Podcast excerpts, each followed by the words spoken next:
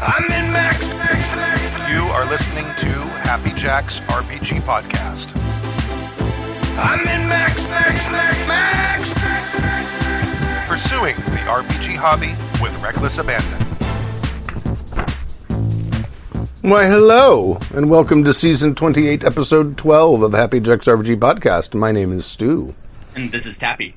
And that new feature that, that Zoom that I just commented on before we started actually screwed up OBS. which is why which is why we didn't start the first time I played the music. So, uh, in this episode of Happy Jack's RPG podcast, we're going to start a couple new uh, new weekly things. One is uh, I'm calling the initiative roll, which is a sort of like um, uh, little bits of beginning advice for GMs, uh, and then uh, we're we have an email from uh, uh, who's it from? It is from Devin in Portland, and it, it is a report and a question for the show, and then we're going to end it with a, a sort of collaborative world building exercise that's going to go on for a while, probably maybe months. I don't know. We'll have to see. And uh, and then I'll collect all the contributions to that world, and then I'll publish it and put it on the web page so people can peruse it, use it in whatever way they want. But first, if you'd like to email us, you can email us at happyjacksrpg at gmail.com. That's happyjacksrpg at gmail.com. And we do this show live at 10.37 p.m. Well, usually 10 a.m. Pacific time on Saturday mornings. Uh, and it's uh, at some point it'll go back to Fridays. I'm not sure when, though. But, it, but it's on Saturday mornings for an hour. Every other week, once we hit July, I think we go weekly again. And we'll probably, probably be in person by that point. So at least that's the way it's looking. So, um, okay. So my the, my first sort of um, uh, GMing advice thing is I'm to give you like a little scenario. You're at you're you're at a let's say let's say a game convention, and you get in the elevator and you're on like the you're on the executive floor, 14th floor, right? And it's those smart elevators, so there's not a whole bunch of time. And you're in the 14th floor and you're going down to the second floor, where which is where all the RPG section is, right? And so, and, and you get in the elevator and there's someone there and they're like. I'm just about to GM my very first game, and I'm super nervous. And they they recognize you. They're like, "Oh, you're one of those Happy Jacks guys, expert, blah, blah." Right. So, can you give me any any GMing advice before I start? And ping, and the elevator doors close. And tick, tick, tick, tick, tick, tick, tick, tick. What is your advice? Are you talking to me? Yeah, I'm not talking to me. Uh, um, I would say uh, uh, don't be afraid to make shit up on the fly. Uh, you're going to go off script. So it's okay and I think fun to uh, go off script whenever they decide to go and just roll with it. okay. You know? Okay. just you know you should know your material and if you know your material you can tell them anything you want because it will all be uh, consistent and consistency is key There you go. That that is the nugget. That is the nugget. I mean, players, assuming the GM allows it, players will get you off your script yeah inevitably. es- especially because it's it's really hard to like oh gosh if if the players get the wrong idea at the beginning you're fucked and they will always get the wrong idea Yeah. Um, and once they have that little nugget of information, everything they do will be based off of that first nugget of, inf- of information. And every new thing that you give them is going to be colored by and and informed by their incorrect first conclusion. Right. And you cannot control that, in my opinion. No. You just can't. So once you realize what that is, um, our the human brain likes consistency. We like things to make sense. We like patterns. So if you go with those patterns, um, and you you can go in that direction and go off script, everybody's gonna have a great time. Right.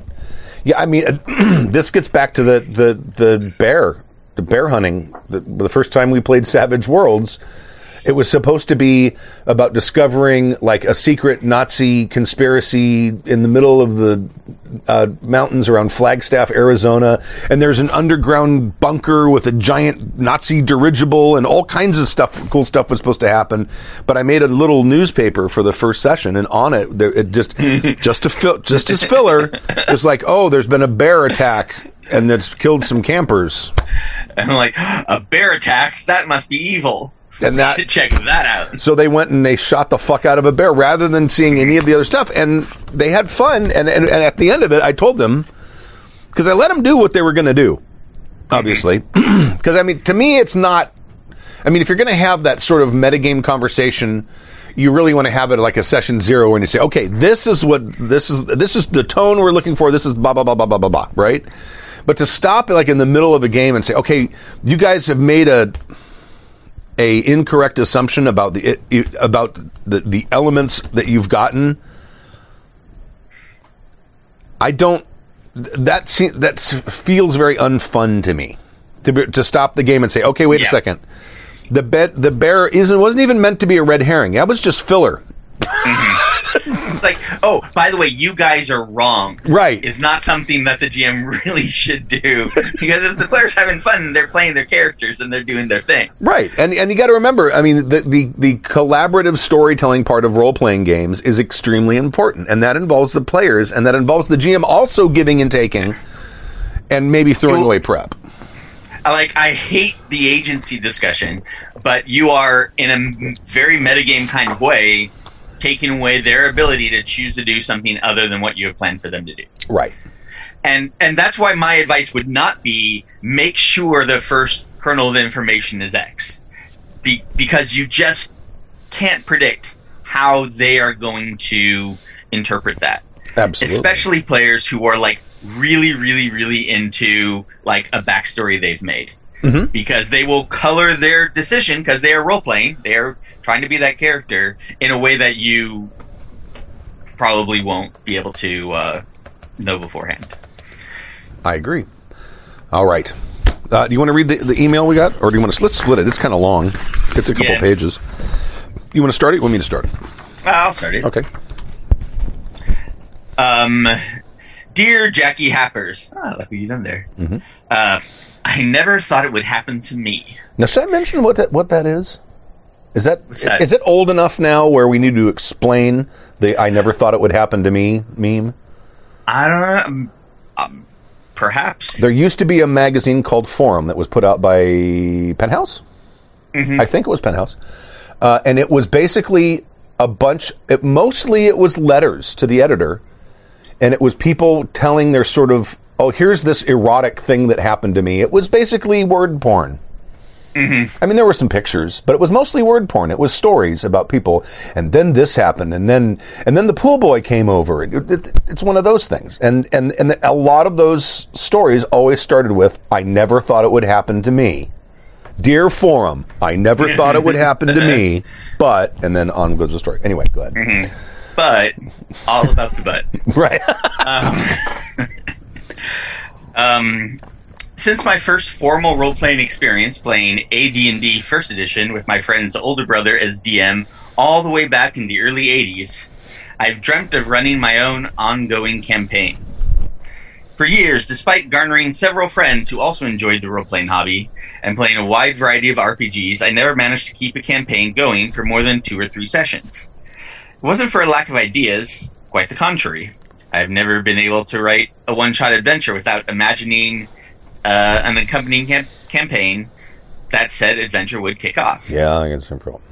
the problem seems to be, uh, or problem seems to have a mixture of what we would refer to colloquially as gamer ADD, where I would become captivated with the possibilities of a different RPG every week or two, and after high school, the inability to meet a regular game session. Throughout the decades, the idea of a regular weekly game session eluded me, always for a variety of reasons, but primarily because my seeming inability to stay focused on one game. Ah, Mm, I, I I know these feels. yeah. uh, to be honest, I've wondered if I actually do have some form of attention deficit disorder. Though my doctor has told me I probably don't. Um, the term now is uh, is ADHD. Like ADD doesn't exist. Like some people think it's a lower form of ADHD, but Right. it's been actually been split up into a bunch of different things. Right. Because I have ADHD. so my doc, uh, so my doctor has told me I probably don't. So perhaps I just have to affect that I'm just not the sort of person who sees things through to completion. Forgive, please forgive the maudlin self-reflection. It's been a source of personal frustration. Um, or you can get a second opinion. Right. There, there are a whole bunch of different like uh, ADHD is a big spectrum. Um, uh, much, well, it, it is also one of those like things you're born with, kind of like autism and OCD. Um, those are all in that spectrum of um, of uh, neurodiversity, um, and so there are so many different ways that your ADHD can um, manifest itself. That's really, really, really difficult to give yourself a diagnosis or compare yourself to your friends um, because everybody has all these different um, elements to it. Um, but if you feel if this is something that, that gives you like big problems in your life and you've seen one doctor about it, getting a second opinion is a okay. Yeah, absolutely. Um, the the trouble people have and the trouble doctors have is sometimes they're afraid people are are seeking uh, stimulants. So Ah, if you don't even mention medication, or just like I want to know if I have this or not, um, you'll probably get a much more fair diagnosis than otherwise. That reminds me of something that I want to mention that has very li- little to do with ADHD and a lot to do with stimulants. I watched a documentary. I think it was on Netflix. I want to try to find it real quick. It was a doc. ah, shit, what was it called? I can't remember the name of it, but it was about. Um, it was about uh, World War II and Oh, the Nazi youth use of um, crystal meth during World War II. They had a name for it. It was some kind of um, God, I can't remember what it was called. Uh, uh, Navotrill or something. They had some name for it, but it was basically methamphetamine. well, I, is it methamphetamine or amphetamine? It was a methamphetamine Oh, because they were giving amphetamines because the the I guess means we're World War One. Well, it, it- they were, uh, and World War Two. Uh, apparently, Yeah. they were giving uh, amphetamines to British pilots, or they had experimented with doing it, and uh, and and the the Germans, for some reason, weren't able to either get or manufacture regular amphetamines, so they were. But they could make methamphetamine. I don't know why, but there was for some reason they that one they could do and one they couldn't do. Probably the availability of some some chemical that you need to make one and not the other. I don't know. I don't know anything about that shit. So they and they had the, the you would get these little tubes uh, with the label, and they were cranking this stuff out like tens of thou- tens of millions or hundreds of millions of doses of this stuff was produced during the war, and they that fueled. They said in in not all the cases, but in many cases, that fueled the Blitzkrieg because they gave it, it. they gave it to the tank um, the tank crews. So the tank crews they would go and they would operate literally for 48 sometimes 72 hours straight at you know full capacity until they broke through and they got whatever lines established they need to get established then they let them crash. There are also stories of, of shit like that happening in like the big uh, city battles, like um, uh, Leningrad and shit like that, where Nazi soldiers are are without food fighting for like seventy two hours, and now, man, that's a hell of a drug. That's it's bad shit. but I'm trying to remember the name of it it was I think it was on it's I think it was on Netflix or it might have been on uh, it might have been on Amazon Prime. I don't I don't remember now. But it was fascinating because I had no idea. I mean, I figured in in certain circumstances, especially you know in, in situations that are boring or tedious, in the desperation of war, you need to put people on on amphetamines for a while, you put them on amphetamines, Yeah. right? Go pills. Exactly right. I mean, they, they even they even allude to that in Battlestar Galactica in the in the remake because at one point they have to go on stims because all the pilots have to go out and they're on like eight hours on, eight hours off shifts or something like that, and uh, and they have a whole episode about about dealing with the effects of the stimulants that they're on. But I had no I, I had no idea that it was that pervasive. I am I am absolutely sure that uh, they used at, at least amphet- amphetamines, but them using methamphetamines doesn't surprise me. The so the the thing about methamphetamines and what is really interesting about that with um, uh, the Russian counterattack is that um, so amphetamines fill your this is a big tangent. Um, I know. your, your your synapses with dopamines with dopamine, right? And there are these transporters that take all this. You make tons of dopamine. Dopamine. These transporters take this dopamine and shove it into your uh, synapses, kind of like osmosis sort of thing. But it, there are these actual like organelles that do it. Right. Um, and so what, what methamphetamine does, so amphetamine makes you make dopamine. The transporters put it in there. They're in there for a little while, and then takes then they take it back out when your dopamine levels drop. What methamphetamine does, it makes you make way more dopamine than the transporters move in as fast as it possibly can, and then the meth kills the transporters, so it can't get back out. oh boy. Or or it shuts them down, but many of them don't unshut down.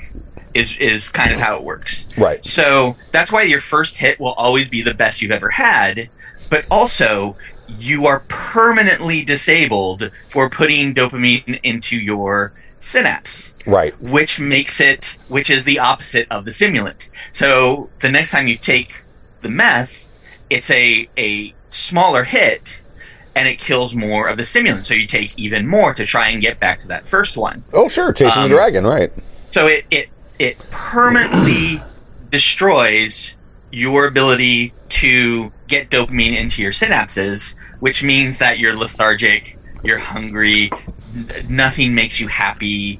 It it it complete it it makes you more and more and more unstimulated. Right. Um, now, if you are off it for years, those uh, those sh- shut down ones can start to come back, but it is not. It is in no way guaranteed, and many people are just they're like, my life has been gray for nine years. Like I don't get happy. I don't like anything, um, and nothing nothing can make anything better because methamphetamine is completely destroyed my and also they have now have a form of ADHD because they can't concentrate on anything because dopamine is the chemical for salience. So Right. nothing means anything, nothing is important. So think about that for, you know, year for like six months, year, years. You have these soldiers who are constantly on methamphetamines Oh yeah. by the time like the Russians and the Americans are coming in, they can take some meth to get back to normal, maybe, Right. but you know, their their ability to fight is completely destroyed.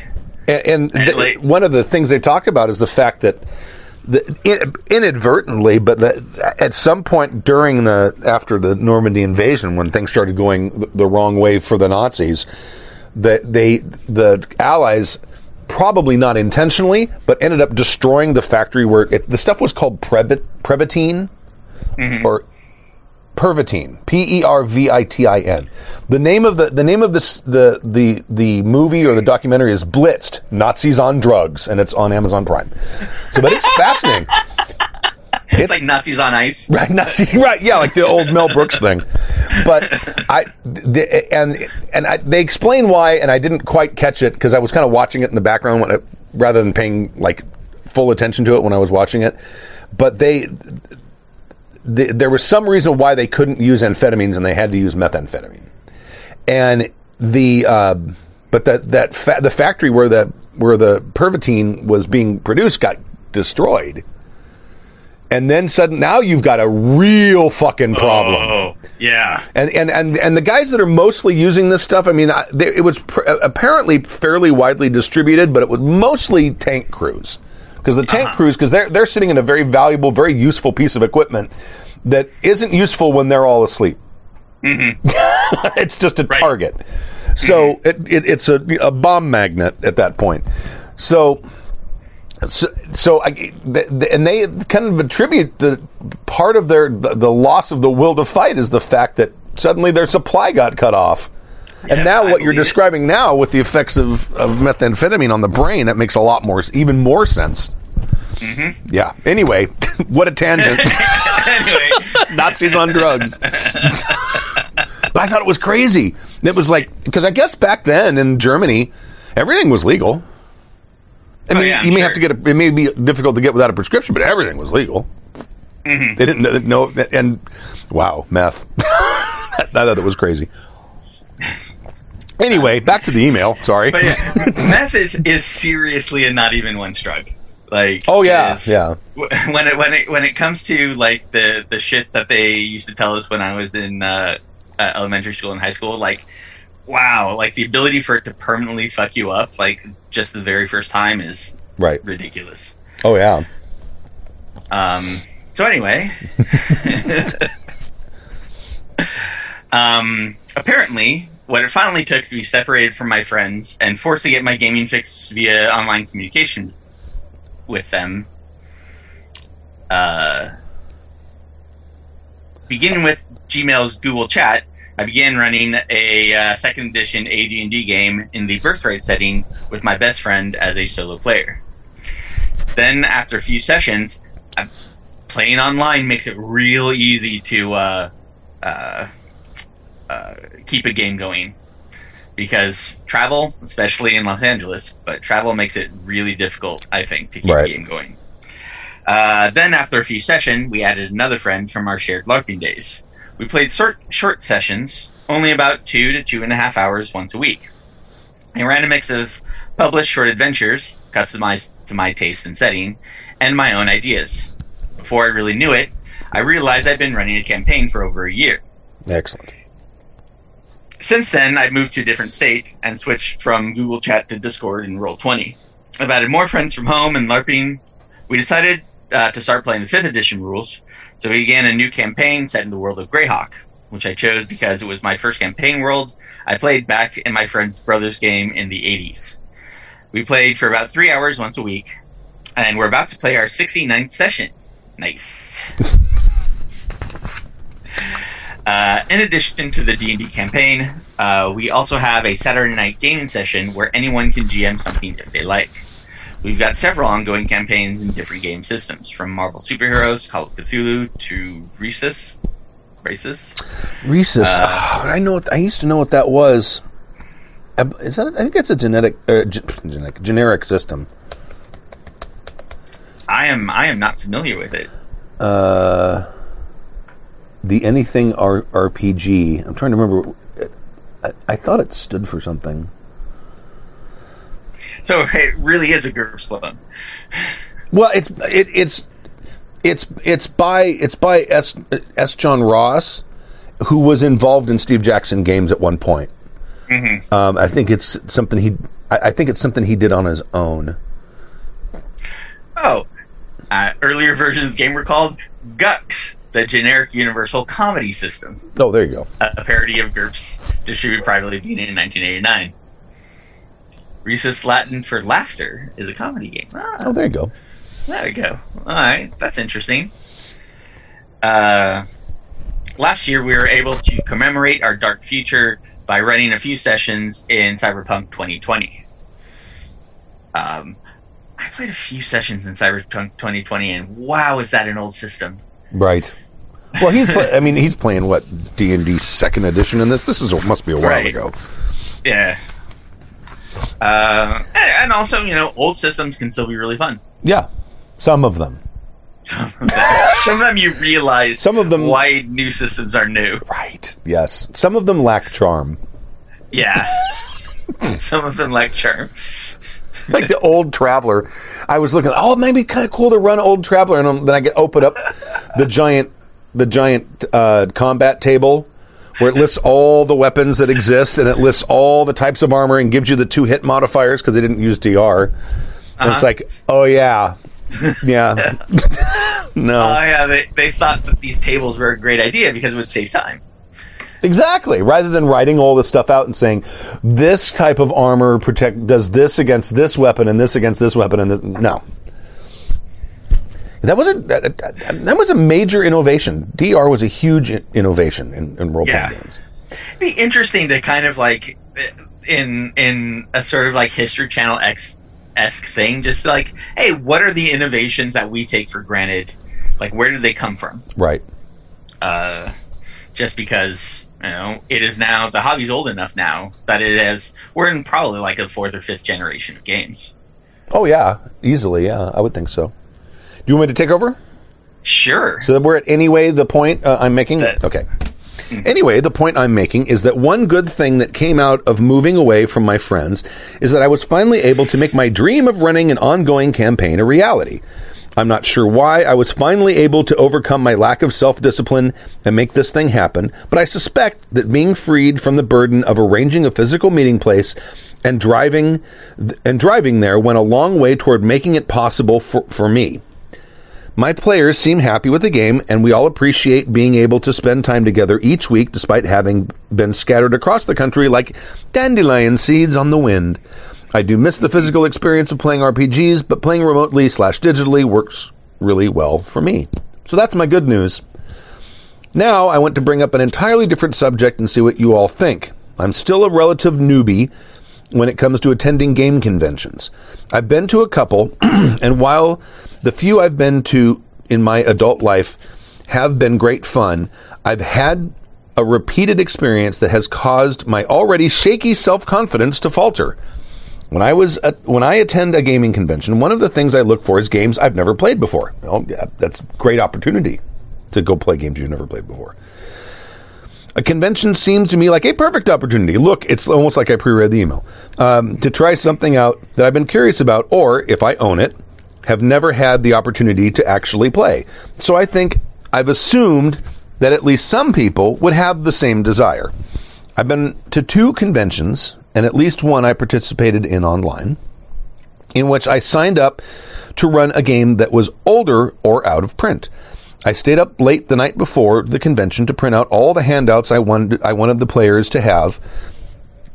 Excuse me, and concocted a few remaining plot details I wanted to be in the session as I drove across the states to be there.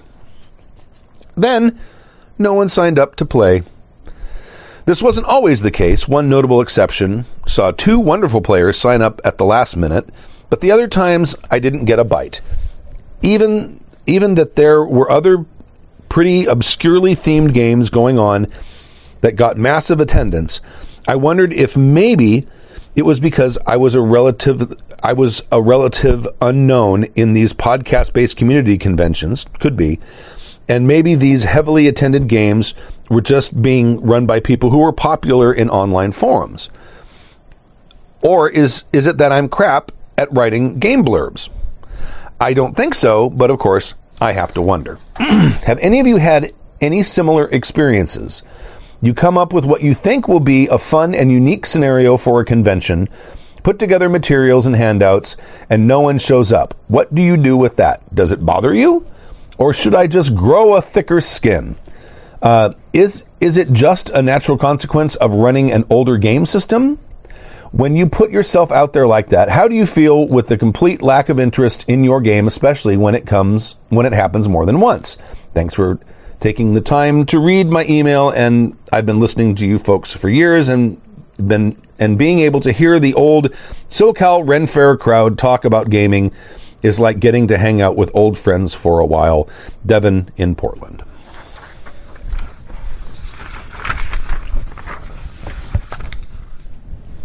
Well, I I think we accidentally talked about that, which is the difference between older games and esoteric games Right. or unknown games. And older games are older games for a reason.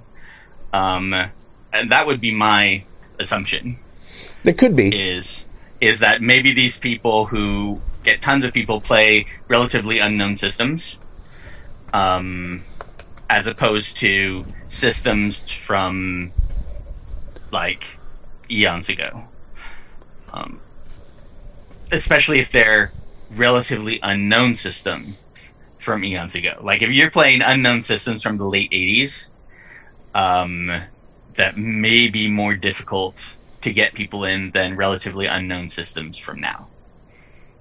Right. Yeah. I mean, and you have a lot of games that are being produced now are descendants of more popular games like the PBTA and Fate. You have you have people who've sort of made and kind of given away systems that people can use as frameworks to build whatever whatever game they're they're building. So e- even if you're playing a game that no one's ever heard of, there's a it's if it was if it was made in the last several years, there's a good possibility you probably are already familiar with the rules to a certain extent anyway.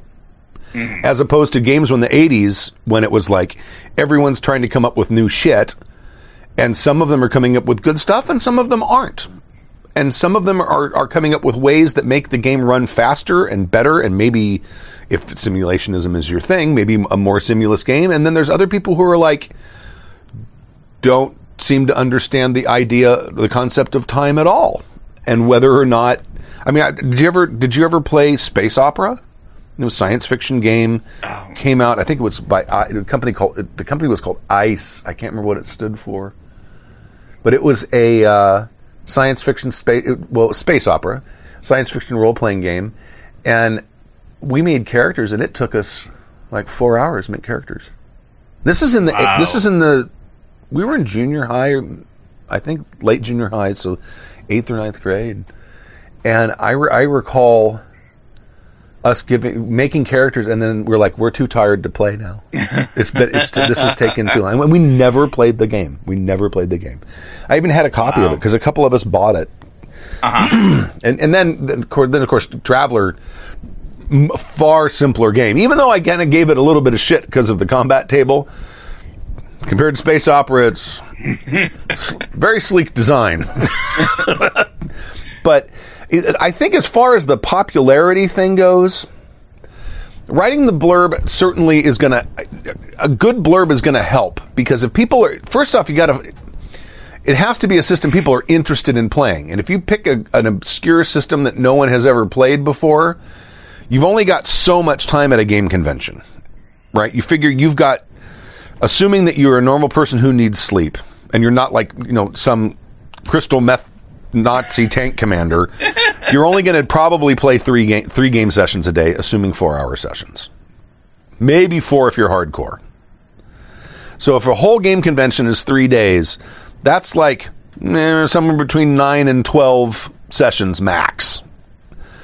I've never played that much of a game. No, no, I don't know anyone who has, but I'm sure there are people that are like, I'm here to play games. I'm going to play, especially if you live someplace where you don't have, you know, a gaming community that you can you can tap into, it, and game conventions are your only outlet for it. I could see doing that, but I mean, I mean, the busiest I've been has been two. Well, no, there have been some times where I've played three games in one day, and I was tired. I was tired by the end of it, and that's like run one and play two or run two and play one because running them is more exhausting than playing them obviously but um you've only got so much time so do you want to if you got three game sessions and you can pick what you want to play do you want to gamble away a, a- one of your four hour time slots on a game you've never heard of or are you going to instead pick a game that you're excited to play but you never had a chance to play you see what I'm saying? So if you're like, if you're if you pick something super obscure like space opera or something like that, a lot of people, unless they're unless they were in their 50s, have probably never heard of it. And anyone in their 50s is, is going who has any experience with it at all is going to look and go, no. so I mean, but there's not a there's not a lot of oh, what's the term I'm looking for? The nostalgia about games. I mean, occasionally you get it, but for the most part, at a game convention, nostalgia is is not a thing. I could see like paranoia. Yeah, yeah, that's Like- true. Um, like there are certain ones that are like wacky enough, but were never like super popular enough. Toon. Or, yeah, toon. Yeah, Um, like stuff that stands out that would would never get probably never get made again. yeah. But I, But I, I think that's one of the problems because if you, if it's an obscure game and it's an old game, there's a reason that D and D is in its fifth edition. Now there are there are changes I would have made in it that they didn't, but I can I would certainly say that they improved the game. You look at first, second, mm, third edition compared with what what's out now. I'm, there's a marked improvement there. And I mean, look at look at Old Traveller compared to Mongoose Traveller 1.0 or 2.0. It's like they wow, that's hugely streamlined system now. There's no reason to play the old Traveller because the new Traveller, the Mongoose Traveller, is so much better. Mm-hmm. It's just they took they they they took a a good game from the 70s and modernized it and made it better. And there's a reason that we've had the, that modernization has happened. It, it didn't happen just be, on a lark. It happened because people were like, "No, this is this this part of this game is not fun. Is there some way we can fix this to make it more fun?" Oh, look, we did. We succeeded. So that there's so the nostalgia thing itself may always be a hard sell. Now, if you do, because I enjoy doing this sort of thing, if you do decide to take an older system and modernize it yourself and put that in the blurb, that might garner interest That's true. from people. That's true. Um, it may not because they don't know who you are and if you're any good at making game systems or things like that. Um, but uh, I mean, that's a fun thing. I did that with, um, uh, I think it was fourth edition, where it was like um, um, the GM never rolls any dice. This was before PBTA came out. Oh, right, yeah, I'm yeah. like the GM rolling dice sucks, so I'm going to change all this stuff around so that only you are rolling dice, so that you get like the highs and lows from dodging as well as the highs and lows from attacking, and I don't have to worry about any of that shit. Right.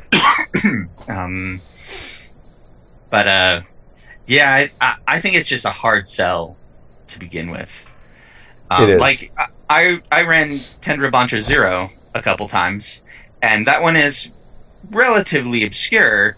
But I still had people go like, I've been waiting to play this game for like, you know, since I left Japan, or I've been waiting to play this game for like four years, and finally somebody is running it, and I was going to be damned if I wasn't going to make it.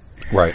Um, I mean, there is a thing with people like Happy Jack's host running games.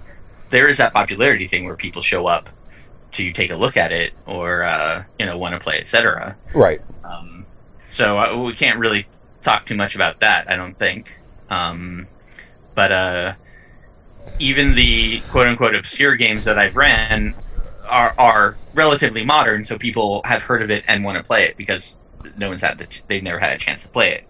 Whereas the older games, if they've heard of it, maybe they've played it, and so maybe they don't want to play it again. Right. Now, I, I- Um, I remember a group of four of us. We we had, we had a GURPS group kind of through college, and I think it was, I think we were out of college by then. We were we were out of college by then, and there were four of us who got together from our co- old college group, and we decided to run. And this was at the Strategicon conventions, our local ones. This is a long time ago. This is probably in the late '80s, early '90s, long time ago.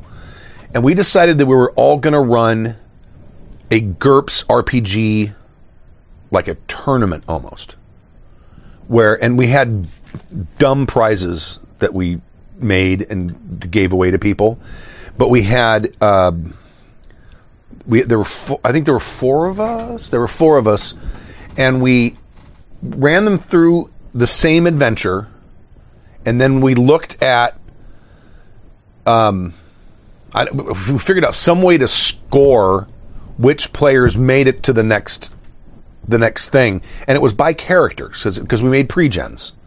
So it's like, here's the thief character being played in four separate tables. Who was the best thief character? And the GMs all got together, and then we let the players know which players could were, were in the next round.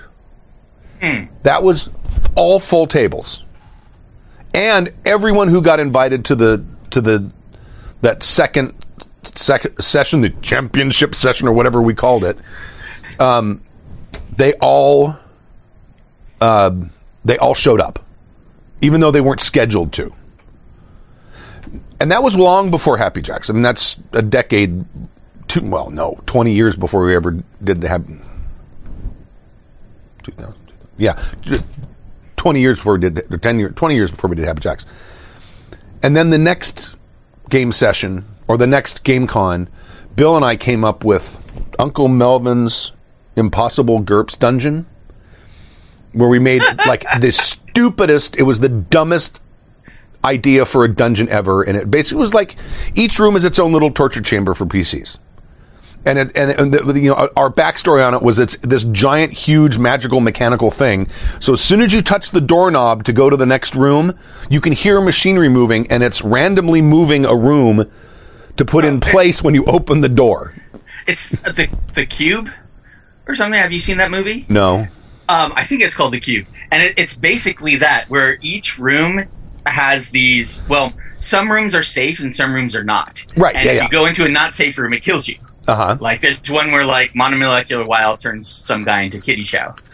Um, and so, but the rooms change. There's there's this huge cube that has all of these uh, rooms in it, and if you try and go back backwards, there are different rooms behind you. They might might not be a safe. That's room. exactly how this worked. Yeah. When did that movie come out? Did they steal our Oh. idea? I think they stole your idea. the, the only problem with that movie is that they had uh, so there's a group of people who found each other. They don't know why they're there, etc. I think it's like some sort of like experiment or something.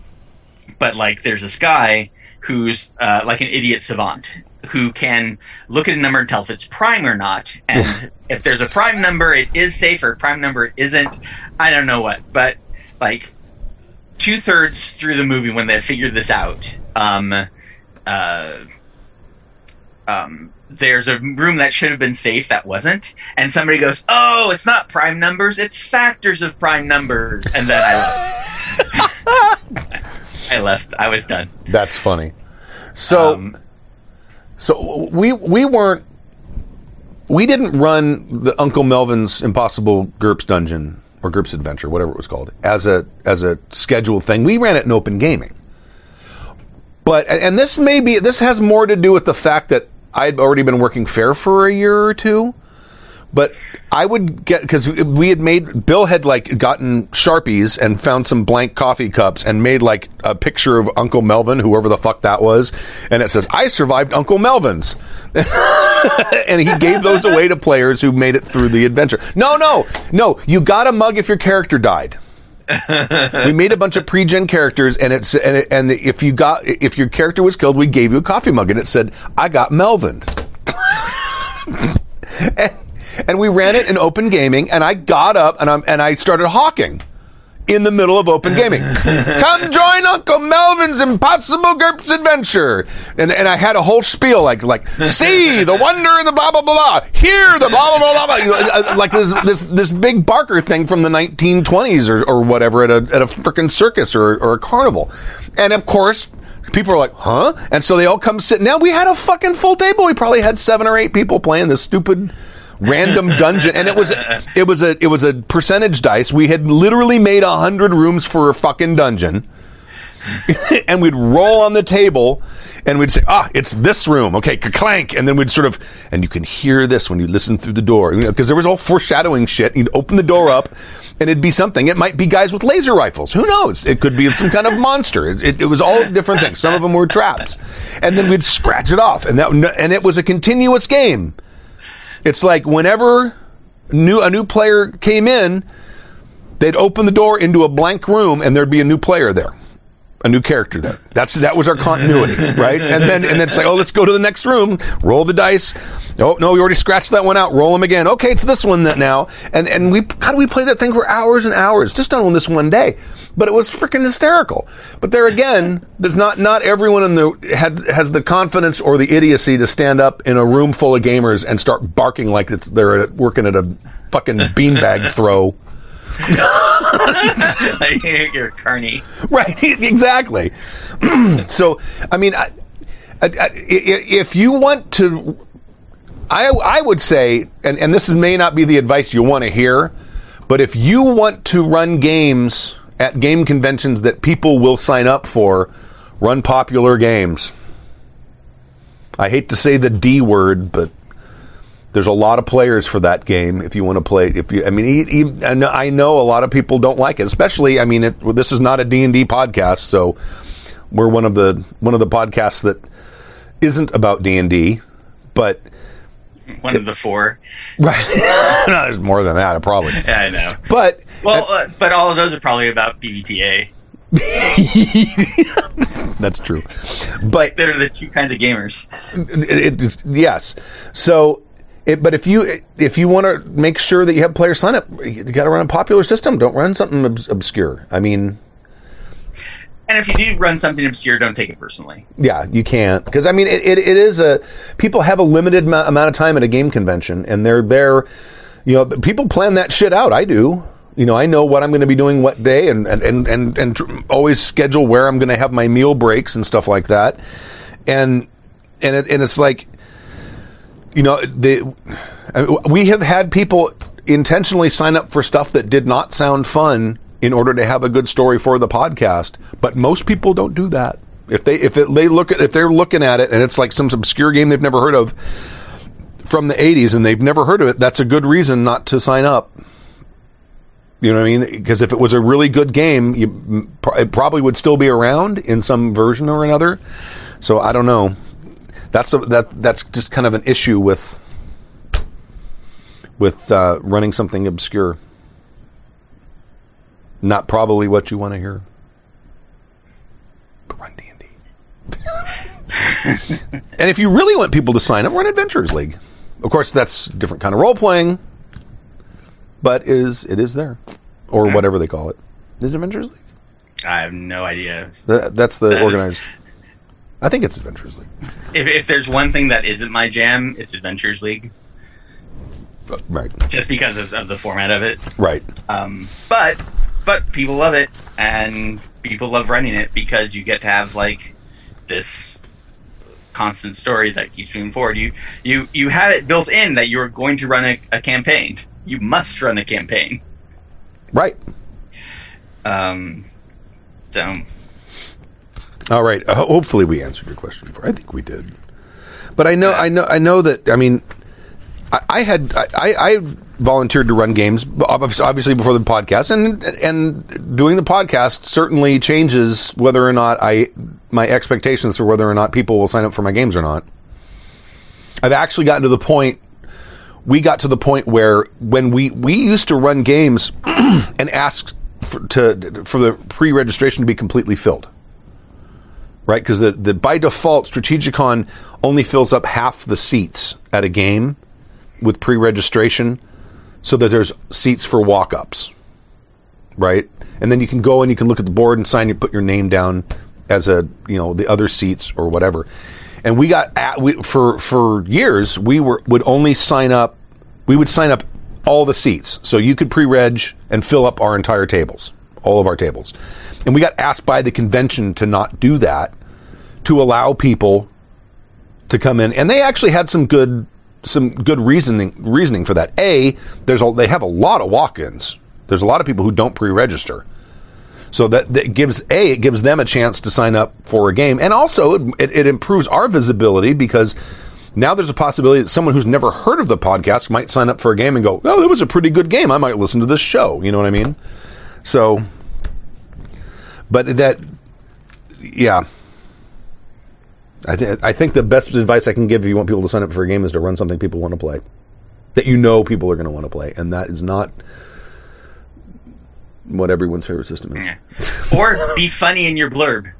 That, That also helps. If Don't you be can- serious. I mean, because I I started thinking about when do I look click through because on on ours you have to click on the game to see the blurb and then it comes up in a little pop up right or mouse over you have to mouse over at least and then the, the blurb comes up and I thought and and and it still needs to be a system that I'm at least interested in or has a weird peculiar name or something like that that's going to make me get at least curious enough to make that extra effort to click.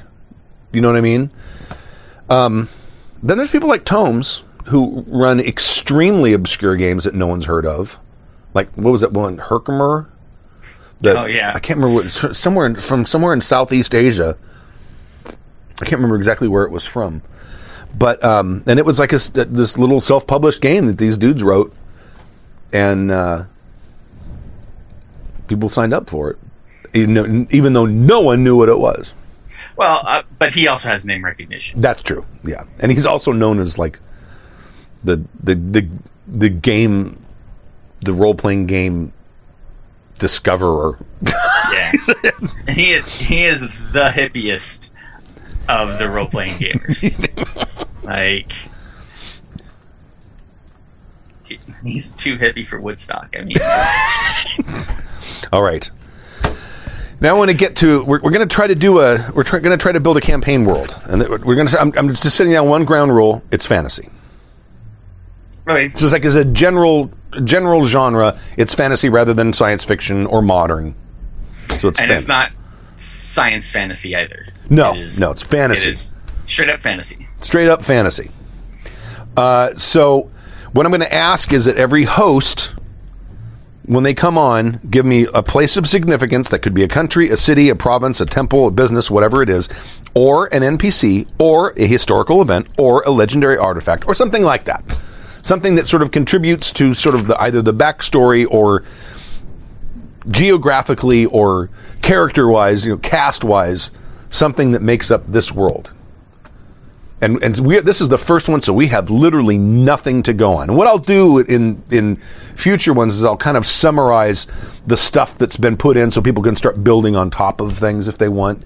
Because that that all, as you start building a world, that starts informing other things that happen. I think. So, do you have do you do you do you want to go first? Or do you want me to go first? Um, I mean, I have two places that Okay. I want to do, so I can do just one. Do do one. Do one. I'll do one, then you do one, and, and then I'm going to type. I'm going to type because we got to keep all this tr- track of all this. Okay. Um, What is your place? So the the first one, I think, the one that I like the best is called the Sanctuary Grove, and the Sanctuary Grove, um, uh, it's basically based on the Mariposa Grove. So just huge, giant uh, trees like uh, you know giant redwoods. Um, but it's also a cloud forest. So it is constantly covered in maybe not always pea soup. You know, there are times that you can see maybe 50 to 100 feet, but it is it is a, a constantly changing and rolling sort of um, uh, fog that that just never goes away. And so the giant trees um, supposedly poke up above this cloud surface. Um,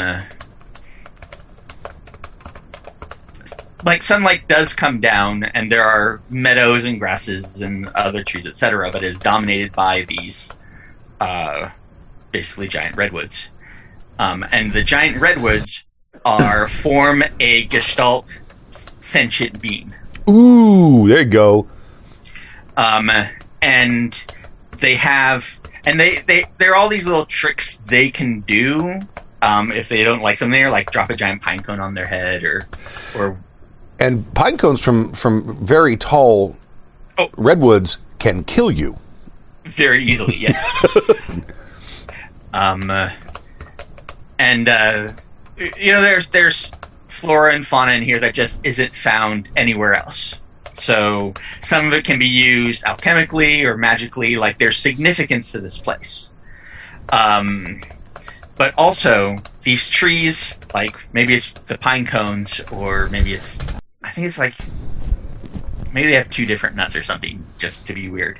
But they they will drop these things called yoe nuts uh Spell that for me. Y O W E H. And these yoe nuts um, are like these little hard things. They're maybe like two inches in diameter, and they will sprout legs and travel around and attach themselves to dead things. And like crawl onto the spine and attach itself into like the uh, nervous system of something that is recently dead, and create what's called in this world a hamadryad. And so hamadryad are tree zombies that and it, it basically makes like an exoskeleton, like a powered exoskeleton. I need to know how to spell that plant. word. Hamadryad Yeah. is H A M A and then dryad D R Y A D. dryad. Yeah. Um so like they're like these vines that come out of it and attach to like the arms uh like you know like uh armored exo or not armored, but like an exoskeleton made out of like vines or wood. Or stuff yeah, it's like, that. it, it. Yeah, it's it's a living plant exoskeleton. yeah, kinda. for a dead thing that is controlled by this gestalt. Uh, Oh, so it's controlled by the, the, the collective tree Or- brain. I, I would say that it works for like like it does things for it, but maybe not directly controlled. So it's it, it has some autonomy. At least. Yeah, yeah. Okay. I, I, yeah, these are. Uh, I would say that they're more zombie-like than other things, but they are freakishly strong and freakishly fast. Um. Uh. But yeah, have have autonomy to do what the the the tree gestalt uh, sentience want them to do Okay. um, and they protect the trees and the um, uh, the grove, etc. Now there is one uh, like actual like being that they can talk to, which is uh, the guardian. I mean, you can come up with a better name. Oh, this is probably like, like an NPC. Um, Yeah, that's, pro- that's probably that's yeah. probably that's probably let's let's do let's do that later. Yeah. Something else. Not somebody make the things up. okay. Um, but yeah, so it's it's this highly valuable, um, basically magical grove of giant trees that will kill you uh, with plant zombies. Now let me just ask a couple questions. Okay. Is this a hostile place, or do you have to go in with hostile intent to get screwed with? Um, I think it it. I mean, do you have a druid? I mean, it, I think if you, I think there are, there are things you can do to come in with to make the grove non-hostile to you, but they are difficult to find or know because most people just die. Okay. But I think I think most people you go through if you go through and start harvesting. Let's do this. If you if you start harvesting stuff, then batch it happens. But if you just walk through and you know it's a beautiful day in the neighborhood and you have some nice hikes, right. That's what I'm wondering. Like, if someone just goes Yeah. in to admire the beauty of the trees. yeah, yeah, absolutely, yeah. It's it's only if you're here to take things Okay. from the trees. Got it. Um, or if you die of natural causes, you will probably become a hamadryad anyway. Right. right um and uh you it might be like a fun thing to like in the corner of your eye see like these creepy spider walking Plant things are they're zombies. always around you and they're like these hard little balls of nothing like even killing them is difficult but if you killed one then you have a real problem on your hands then all of a sudden, bloop, bloop, they start dropping all around. okay. Um, so yeah, um, and for like the fauna and stuff, you like sky's the limit for weird stuff you can have if you want. Uh, like you can have like normal, uh, uh, normal plants and animals, but this is essentially an island where nothing can come in and nothing goes out. So you can have like island dwarfism or island giganticism of things that you would normally have. Okay. So, you know, you can have 12 foot foxes and, you know, six inch tall bears. No, is it literally an island, or is it sort of a, just a, like it, its own ecosystem as an island? It's an own ecosystem Okay. as an island. It's not literally an island.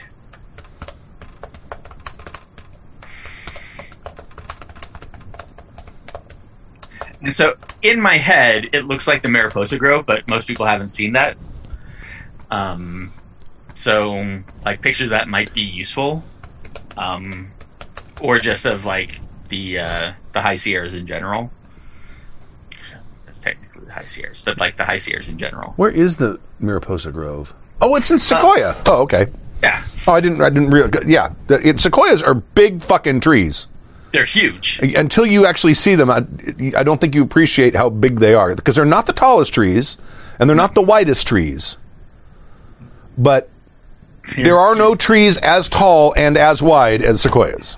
Yeah. That's the only way I could really describe it. They are big fucking trees, and they used to cut them down and make cabinets out of them right? because it was like, I make a lot of wood out of these things. I only have to cut one down. Right. Oh yeah, build a whole house out of one tree, probably. Yeah, except that there are only 80 in the world. right. And So yeah, that. go ahead. Go ahead. Oh, just like they're they're like these giant redwood, giant sequoias that are even bigger and even taller. Um, and they're just kind of dotted everywhere. But again, here, like, there's only like 80 or so, maybe 100. Um, and they're all intelligent, but their intelligence is all like together into one super being. Right. Okay. All right. My, I'm, I also have a place, and I don't have a name for it. But this is, I'm, I'm kind of creating two things because this is this is a city that was built next to a bridge uh, f- that crosses an enormously wide river. I'm talking about a river that's maybe three quarters of a mile, a mile wide. Huge, huge river, swift running river, and So impassable, except for this bridge. Except for Like, the bridge. Literally impassable. Right. And the bridge, no one knows who built it. But it's definitely not a natural formation, but there's but there's no records of when this bridge was built and it is built out of like stone. It looks almost looks like it was carved. And it's so sturdy, people have been building onto the sides of the bridge because being right next to the water or over the water is extremely handy for all kinds of commerce and, and businesses and such. And, and sanitary reasons. Exactly. And it has the bridge is not only extremely long going across this extremely wide river, but people have been building on either side of this of this bridge over the water for centuries to the point where it's not only extremely long bridge, it's also an extremely wide bridge and people now live on it. So kind of like London Bridge back in the day. Kind of, yes. But way wider. But yeah. Right. It's like And way longer. so it, it is so wide and has been this way for so long that beneath the bridge there is its own ecosystem of of lightless animals that no longer need light like Uh huh. eyeless fish and things like that live underneath this thing as well That's awesome. And it has cre- it, and it has created the the problem is of course as people built this bridge out no one built it high enough for ships to be able to go underneath it. So the only thing you can put underneath it are very small like shallow like very low profile craft like rowboats or things like that or canoes or something. But starting probably a dozen years ago people would go would would go underneath it in like a, a, a rowboat or a raft or something, and they wouldn't come out on the other side, and no one is knows why. That's awesome. So, there you go. and and I'll try to remember that and type as I do. Does the um, does the level of the water ever go up and down? Uh, probably it does, uh, not seasonally, but it probably goes down over a course of maybe like a, a decades long cycle of dr- of drought, you know, and, and ra- mm-hmm. rainy rainy times. So it probably does. You probably you know that it probably narrows a little bit, but it's probably still when it narrows, it's probably still half a mile wide. Mm-hmm. But you get all the you know the mud, the, the muddy shores and, and stuff like that. But People find stuff in there. Oh, I'm sure. Oh, absolutely, absolutely. And, and and and but they never find remnants of the boats that go underneath it and don't come out on the other end. Yeah, they've just disappeared from existence. Exactly. Okay, so That's that's awesome. that's that. All right, uh, I'm going to go ahead and play us out. Is it this one? This one? Nope, this one. Yeah. Thank you for joining us for season 28, episode 12 of Happy Jacks RPG podcast. My name is Stu. And this is Tappy. and I'll see you uh, two weeks at 10 a.m. Pacific time at happyjacks.org slash live. Until then, stay safe and we'll see you.